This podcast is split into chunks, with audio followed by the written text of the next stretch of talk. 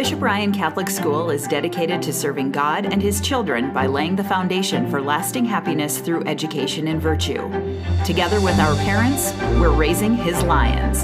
Here's Father Jaden Nelson. Welcome to this episode of Raising His Lions. I'm Father Jaden Nelson, and today is Monday, February 20th. We know that uh, we don't have school today, but uh, nevertheless, I would like to thank Mrs. Tracy Barnes, our school counselor, for being with us. Good to see you, Tracy. Thank you. Uh, before we get started today, let's begin with prayer. And the prayer that we're going to pray today is from St. Basil the Great, uh, one of the Eastern Fathers of the Church. In the name of the Father, and of the Son, and of the Holy Spirit, amen. Steer the ship of my life, Lord, to your quiet harbor where I can be safe from the storms of sin and conflict. Show me the course I should take. Renew in me the gift of discernment, so that I can see the right direction in which I should go. And give me the strength and the courage to choose the right course, even when the sea is rough and the waves are high, knowing that through enduring hardship and danger, in your name we shall find comfort and peace. In the name of the Father, and of the Son, and of the Holy Spirit, amen. So, here on Raising His Lions, uh, I focus on providing education and support to parents in the important and noble endeavor of educating our children in the way of virtue. This is at the heart of what we do here at Bishop Ryan, and it is the backbone of helping children to become confident, capable, holy, and humble adults. So, before we get into our discussion today, let's take a look at this week's! This week's vital virtue is self control. Self control is one of the parts of the virtue of temperance. Remember those four cardinal virtues uh, prudence, justice, fortitude, and temperance. And so self control is a part of temperance. It is joyful mastery over one's passions and desires. Joyful mastery over one's passions and desires. And as we always mention, there is an opposing trait or a vice uh, to self control, and that would be being excessive in words and actions, acting impulsively. So, one of the things that I want to talk about today with uh, Tracy, our school counselor here, is self control and how that fits into educating kids, maybe at different levels of their development. Um, elementary kids are not the same as middle school kids, are not the same as high school kids.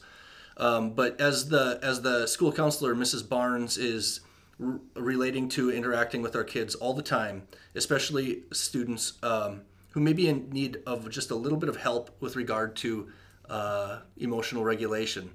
So let's talk a little bit about self control. What what role does self control play in um, a student's life here at Bishop Ryan, and how we how we mature? Um, I think self control plays a big part, not only because it affects our social skills, but it also affects our focus in learning, which we need. Um, it affects our emotional regulation. If we're not um, in control of our emotions, they can definitely um, affect our actions and our words. Um, I find that self control, depending on temperament, is sometimes easier for some kids than others.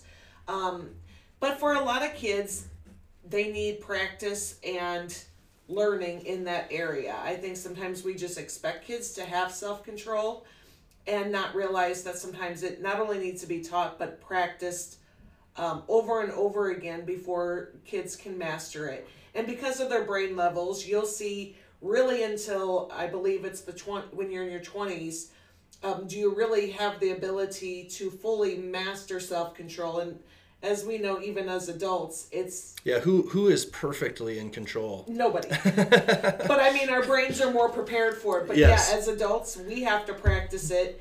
Um, Well, and from a from a, a kind of theological anthropology, the the perspective is that our emotions are meant by God to be governed by reason. So, um, animals have emotions. Animals have the physiological response to their environment based upon a perception of um, good or evil, uh, desirable or undesirable surroundings. So, if I put Bruno next to um, well, here's a good example. Bruno hates camouflage.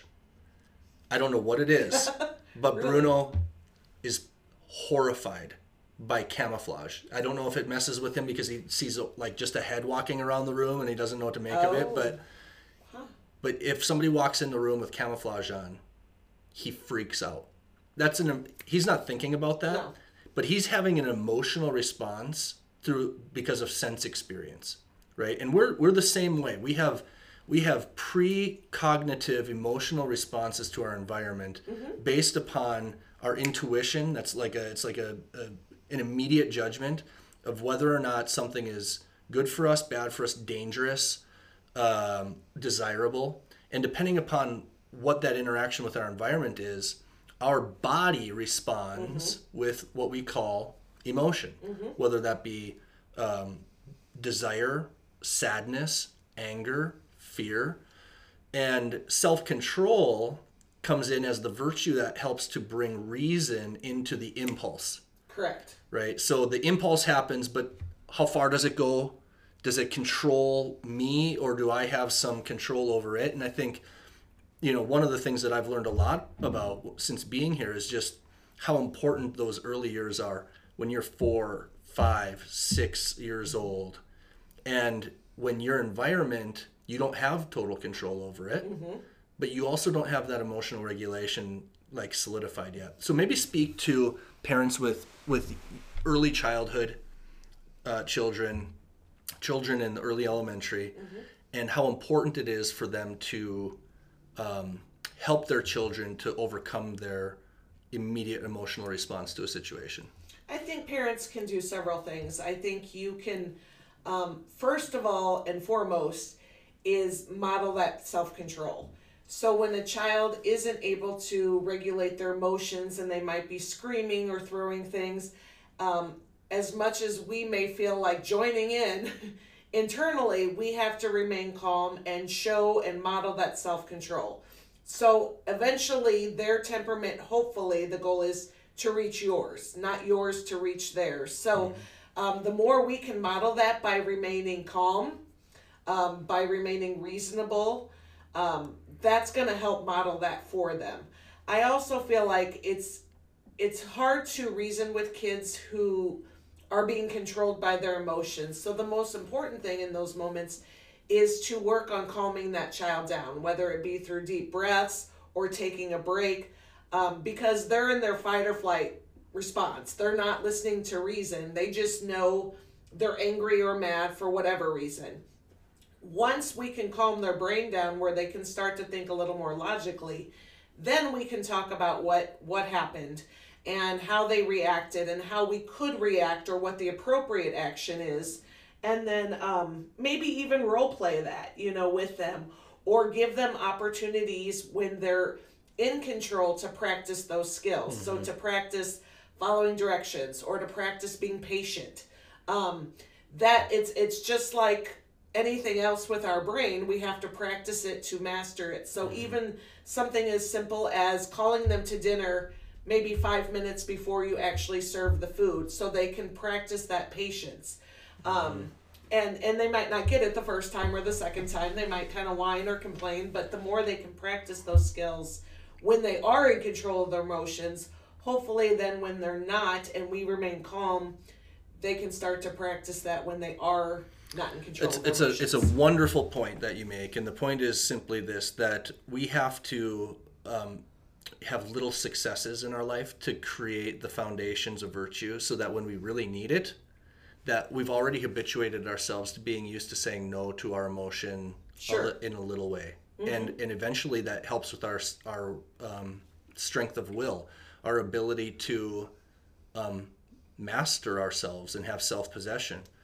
Uh, whereas if you're all if the emotion is always getting its way in terms of eventually getting a person to succumb to whatever outcome it's leading us towards whether it, you know so for anger for example if if anger always ends in conflict physical or verbal that anger has not been restrained and it doesn't it will not learn its boundary correct. Like you have to train and aristotle you know talks about training the virtues um, not in a despotic manner uh, in which you try to eliminate the virtues but it's almost like trying to to rein in wild horses.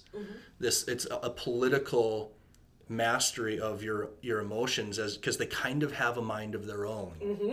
Right? And this is the weird part of, of living in these fallen human bodies that we have where we have a, a, a break between the uh, the the effective use of reason and actually carrying something out. There's there's a in Michelangelo did something really beautifully in the in the Sistine Chapel in his description of the fall of Adam. Um, death that God promised as a result of sin is uh, shown by an angel coming and basically putting a sword right in the neck of Adam, basically cutting the head off from the heart. And so a lot of, you know, the reason self-control is hard for, for us is because there's a disjunction between the head and the heart Yes. and it's what we call concupiscence and, and our fallen human nature. So, um, yeah, so that's really good information. Um, what what do you think um, are just a couple of those things again for parents to maybe do in their home that um, can help kids to grow in self control over time? Yeah, I think um, number one, clear expectations. Sometimes uh, kids get confused of what they're supposed to do or what the expectation is. And the more we can put boundaries and let a kid know right off the bat, this is what I expect of you, even if it's something you've been doing many, many times, you know. Uh, just remember when we eat, we sit down, we pray, then we eat. Just those reminders so they know exactly what their expectations are and what they're supposed to do. Um, again, I think when they are getting emotional, help identify those feelings. Um, because sometimes kids are acting out because they don't know how to express what they're feeling. and, and putting a name to it um, oh, you know, your your face looks like this, your hands are doing this, you seem angry. Tell me what's going on. Kind of reflect it back. Um, again, model your own self control, and not only when you're teaching your children, but in your everyday laugh, life. Notice your own self control because, as we know, kids watch everything we're doing. Sure. And the more we can show them in times of um, maybe somebody cut us off in traffic, and we're using that self control to not um, say something Yeah. unkind. Yeah, exactly. You know, so model that that self control for them, and then actually praise them when they are using good self control, pointing that out to them so they know, oh. That's what's expected of me. I did what's expected. That was the right thing to do. I think for those younger children, those are really good. Um, and again, you know, deep breaths, trying to slow that brain down from that emotion so they can start to think logically. And I think that that goes all the way through adulthood. Yeah, for sure. Um, great talking to you today, Tracy. Thanks for all the good work that you do here at the school. Thank you. Um, it's been uh, great to be with everybody today, and so I wish you um, a good day, and we'll be signing off uh, for today. Thank you. Thank you.